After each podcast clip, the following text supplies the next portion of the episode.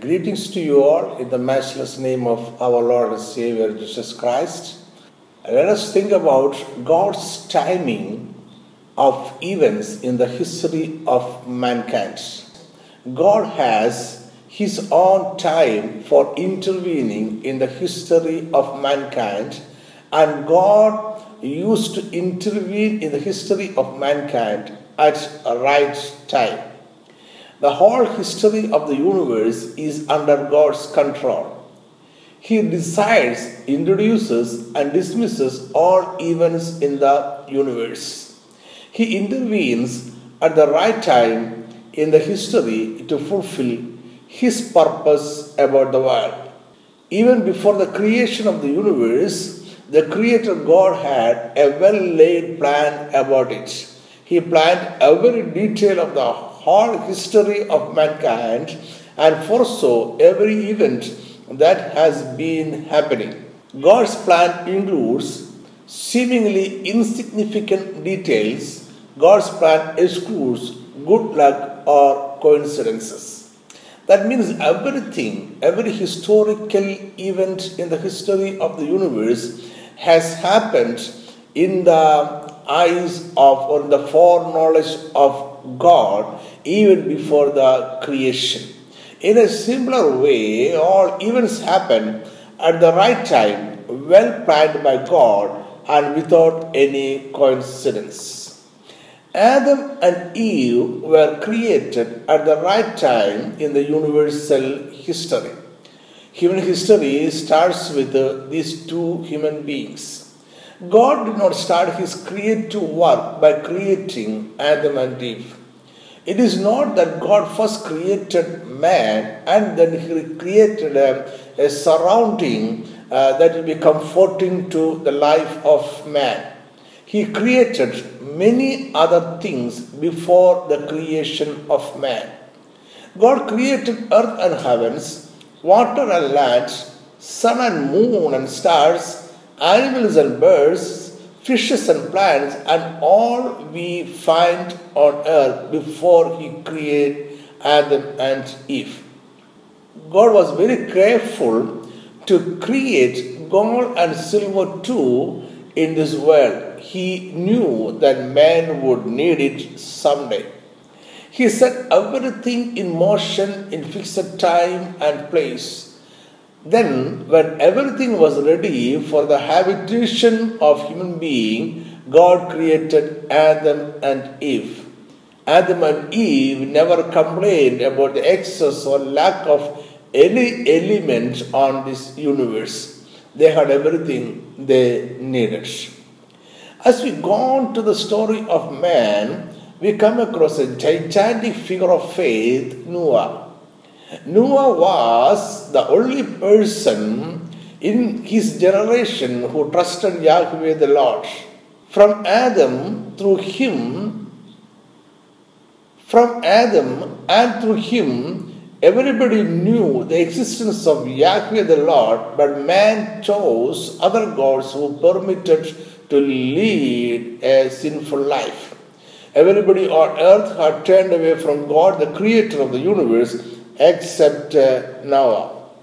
Though Noah preached about the intended punishment of God over their sins for many years, none turned towards Yahweh. This truth shows the loneliness of Noah. It was the right time God intervened in human history. Man should know that Yahweh is the creator and authority of this universe. And God sent a heavy rain and a heavy flood on earth, and uh, every human beings and uh, every living creatures on this earth were killed or destroyed except those were in the ark of Noah. We do not know much about the historical background of Abraham, but we have enough evidence that Mesopotamia the country of Abraham and the town Ur were rich places but worshipped Gentile gods. Even Abraham's father Terah was a Gentile worshipper. As I told you before, the worship of Yahweh the Lord was never wiped out of the world.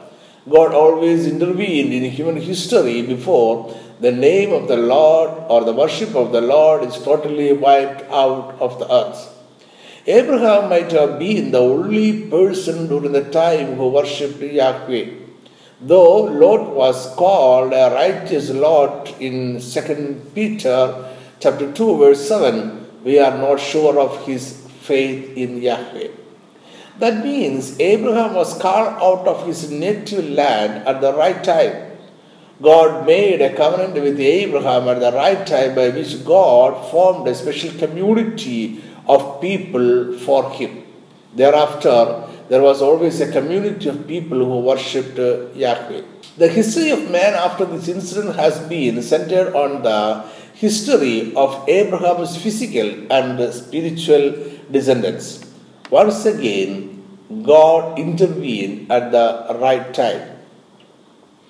King David was a shepherd boy but was anointed by the prophet of Yahweh as a king of Israel. King David is one of the most important figures in the Jewish history. He reigned as king of Israel for 40 years, dying at the age of 70 in 837 BC.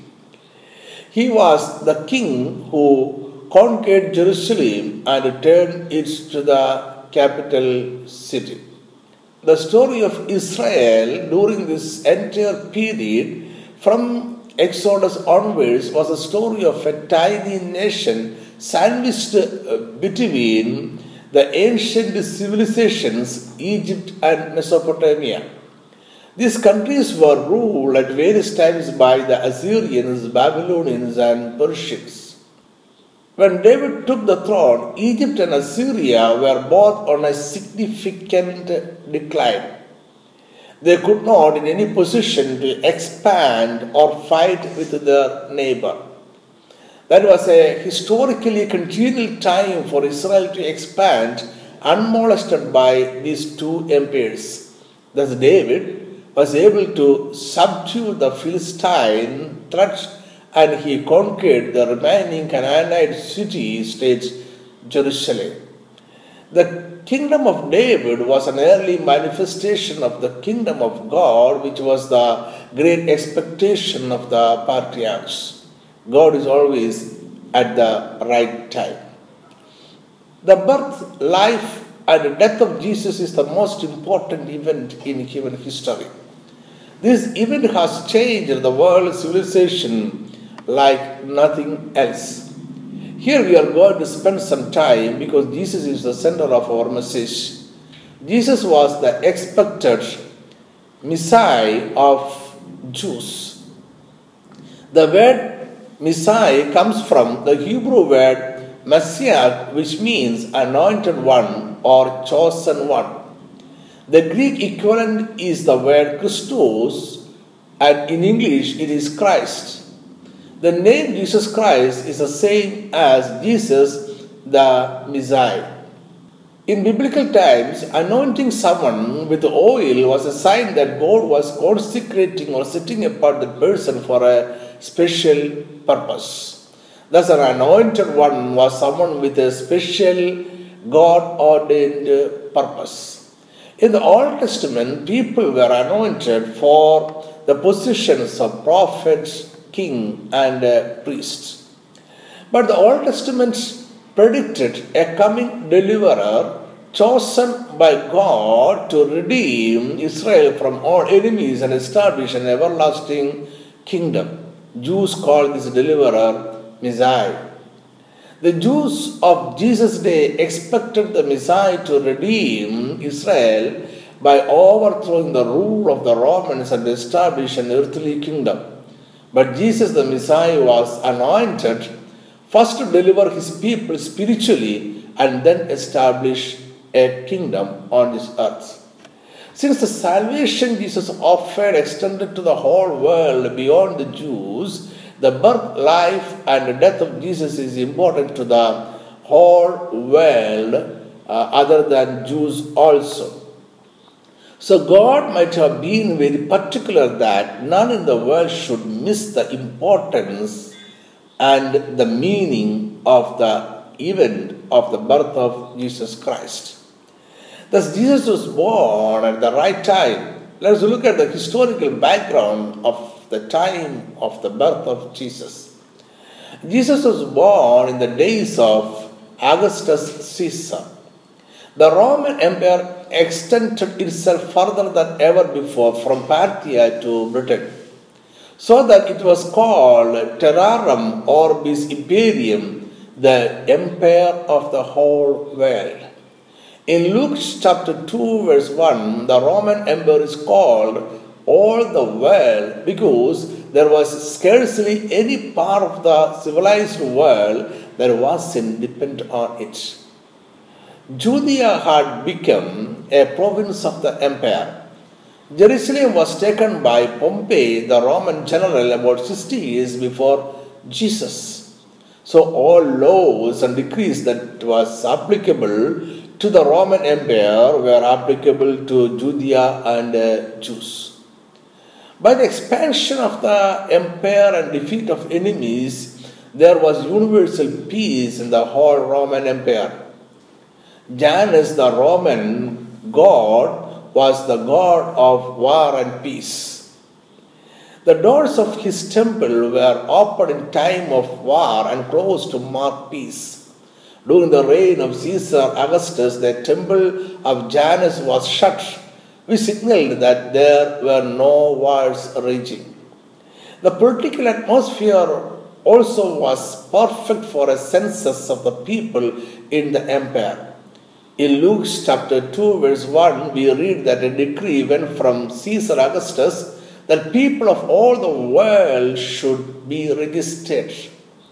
It was registering for a census that may lead to their taxation, and the whole world was ready for the birth of the Prince of Peace.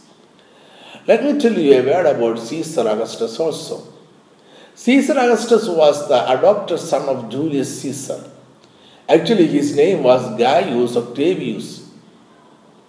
Julius Caesar was the great uncle, and in Caesar's will, he was mentioned as his adopted son.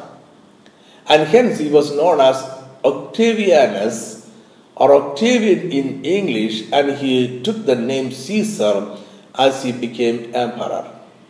Now, the name Augustus was not a name at all, but a title. It was a practice to take a new title in addition to or instead of the real name by the ruler of Rome. So the Roman Senate submitted to him certain titles like king, emperor, and dictator. But he was not satisfied with these titles and he selected uh, Augustus instead of those titles recommended by the Roman Senate. The word Augustus means the elevated one. Caesar Octavianus took this title to show an apparent divine approval of his position as the emperor. It had a religious significance and it was an attempt to deify him. He wanted people to worship him as a divine representative of God. He wanted all to pay tax to him. But all was over by his death Nobody worships him now, and none pays tax to him. Jesus, who was born during the time of Augustus, is worshipped by millions thereafter to this day. Jesus will be worshipped as God to the eternity. Ever since the first coming of Jesus, millions have been paying tribute to Jesus and his kingdom. Let us consider here another biblical truth also the wisdom of God appears in this simple fact. The scepter of power was practically departing from Judah. This enrollment of all people in the Roman Empire was a decisive proof that the scepter had departed from Judah. The Jews were coming under the dominion and taxation of a foreign power. Strangers were beginning to rule over them. They had no longer an independent government of their own. The right time had come for the promised uh, Messiah to appear. Augustus was trying to take over the scepter from Judah, and then Christ is born. It was a time perfectly suited for the introduction of the gospel of the kingdom of God. The whole civilized earth was at length governed by one master, the Roman emperor. There was nothing to prevent the preacher of a new faith going from city to city and uh, country to country. The long awaited promised Savior came at just the right time. Jesus was born during the time of the Roman Empire's Pax Romana, the peace of Rome. The known world was united by one language and commerce, a new network of global trade routes provided open access to the whole world. All of this guaranteed that the gospel could move rapidly in one time. No visas, no impenetrable borders.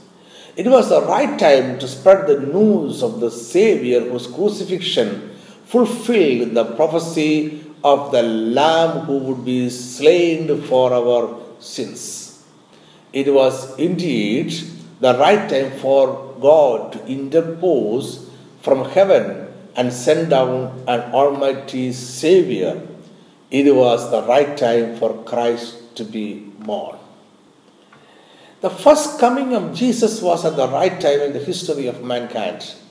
The second coming of Jesus also will be at the right time. At the time of his coming, there were three major forces in the world. They were the Roman, the Greek, and the Hebrew. The Roman was the nation of government, the Greek of culture, and the Hebrew of religion. The militarism of Rome utterly despised Judea as a politically turbulent province and was certainly not waiting for a new king to be born in Judea. The cultured men of Greece held in contempt the religion of the Hebrews. Hellenism and uh, Hebraism were utterly opposed as ideals of life. The Greek treated with utter scorn the idea that a new teacher could arise out of Hebraism. All this serves to show that there was not any welcome to the Savior from the world. Jesus was neither respected nor desired. Also, in spite of all political stability, scholarly advancement, and the stronghold of the Roman religion, the world was in a spirit of unrest. The world has never had a more powerful government than the Roman Empire and in many respects, Greek culture has never been surpassed. But in spite of all this, sin was rampant. Sin was widespread and uh, it went even to uh, the religion of the time. Corruption was seen in all areas of life. And then Jesus came. Now look around us. We are at the apex of development. We have politically strong governments, influential religions, and unequaled prosperity. Technology, science, medicine, and material possessions have made our life easy. Religions offer minimum interference in the life of an individual. Sin is accepted as normal form of life and is legalized by nations. But the world is in unrest. Fear is a strong emotion of the age. Peace is only a dream. Life has become uncertain. Corruption is everywhere in politics, culture, and in religion. There is no time like this in human history when life has become so uncertain. There is no doubt that our degenerate, corrupt nations are headed for a big fall. We expect anything at any time. In spite of our claim to a refined civilization, wars and violence are escalating and lawlessness is increasing everywhere in this world. Our time in history is unprecedented because of the massive annihilative potential of modern weapons and the massive global scale of potential conflicts. And we are tragically short of a workable solution.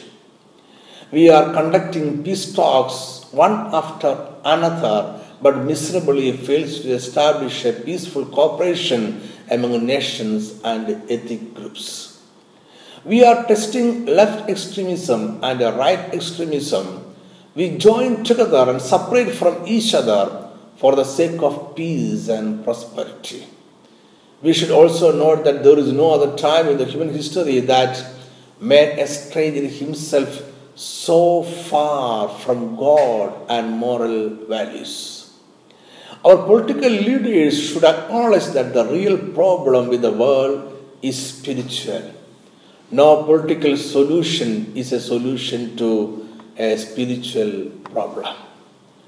This is the right time for the second coming of Jesus. Bible is very clear about the second coming of Jesus. 1 Thessalonians chapter 4 verse 16 and 17. For the Lord himself will listen from heaven with a shout, with the voice of an archangel, and with the trumpet of God, and the dead in Christ will rise first. Then we who are alive and remain shall be caught up together with them in the clouds to meet the Lord in the air, and thus we shall always be with the Lord. This event is specifically predicted throughout the Old and the New Testament of the Bible. The second coming of Christ is predicted in each of the four Gospels, in the book of Acts, and in the epistles of Paul, James, Peter, and John. Jesus' return is the focal point of the entire book of Revelation. If you believe that Bible is the inspired word of God, then you must believe in the second coming of Christ. Jesus Christ taught about a series of signs that must occur before he returns. The Gospel of Matthew chapter 24 and Mark chapter 13 and Luke chapter 21 each contain an account of signs of the second coming of Jesus. Let us read a portion from Matthew chapter 24 verse 6 to 14. And you will hear of wars and rumors of wars. See that you are not troubled, for all these things must come to pass, but the end is not yet. For nation will rise against nation, and kingdom against kingdom, and there will be famines, pestilence, and earthquakes in various places. All these are the beginning of sorrows. Then they will deliver you up to the tribulation and kill you, and you will be hated by all nations for my name's sake. And then many will be offended, will betray one another, and will hate one another. Then many false prophets will rise up and deceive many. And because lawlessness will abound, the love of many will grow cold but he who endures to the end shall be saved. And this gospel of the kingdom will be preached in all the world as a witness to all the nations, and then the end will come.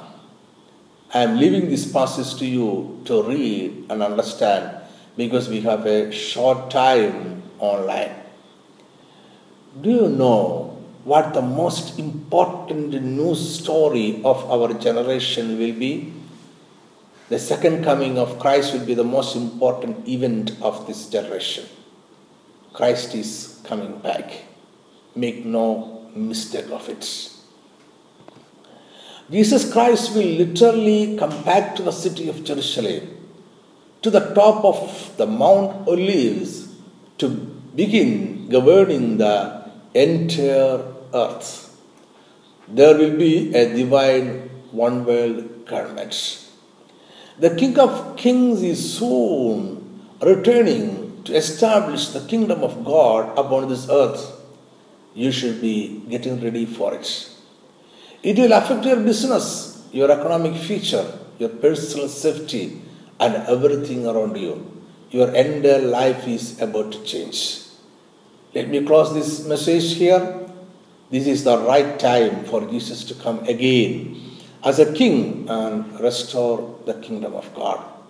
We are living during the end time, and surely He is coming again to restore the kingdom of God. So accept Jesus as your personal Savior right now. Have a rebirth into the kingdom of God and live a life acceptable to the kingdom of God. May God bless you. Thank you for uh, listening to this message. We'll meet you again next Sunday with another inspired message. Amen.